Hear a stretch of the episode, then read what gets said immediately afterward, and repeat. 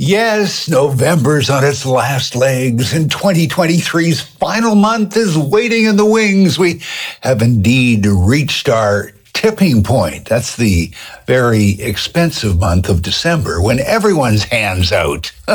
and you thought there were handouts in Halloween? No, no, no, no, no. December demands cold, hard cash, dude. So leave those loonies and toonies in your pocket, pal. Maybe that was okay in the day of the butcher, the baker, and the candlestick maker, but times have changed in this December. Only folding money sport or official bank money order. Remember last December asking my postal person if they had change for a 20 so I, I could show my festive appreciation.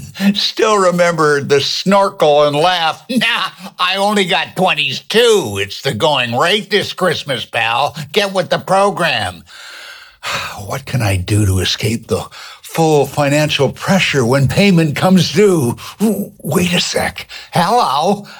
Just maybe I could get a, a Christmas tip exemption because I observe Hanukkah too. Oh, worth a try.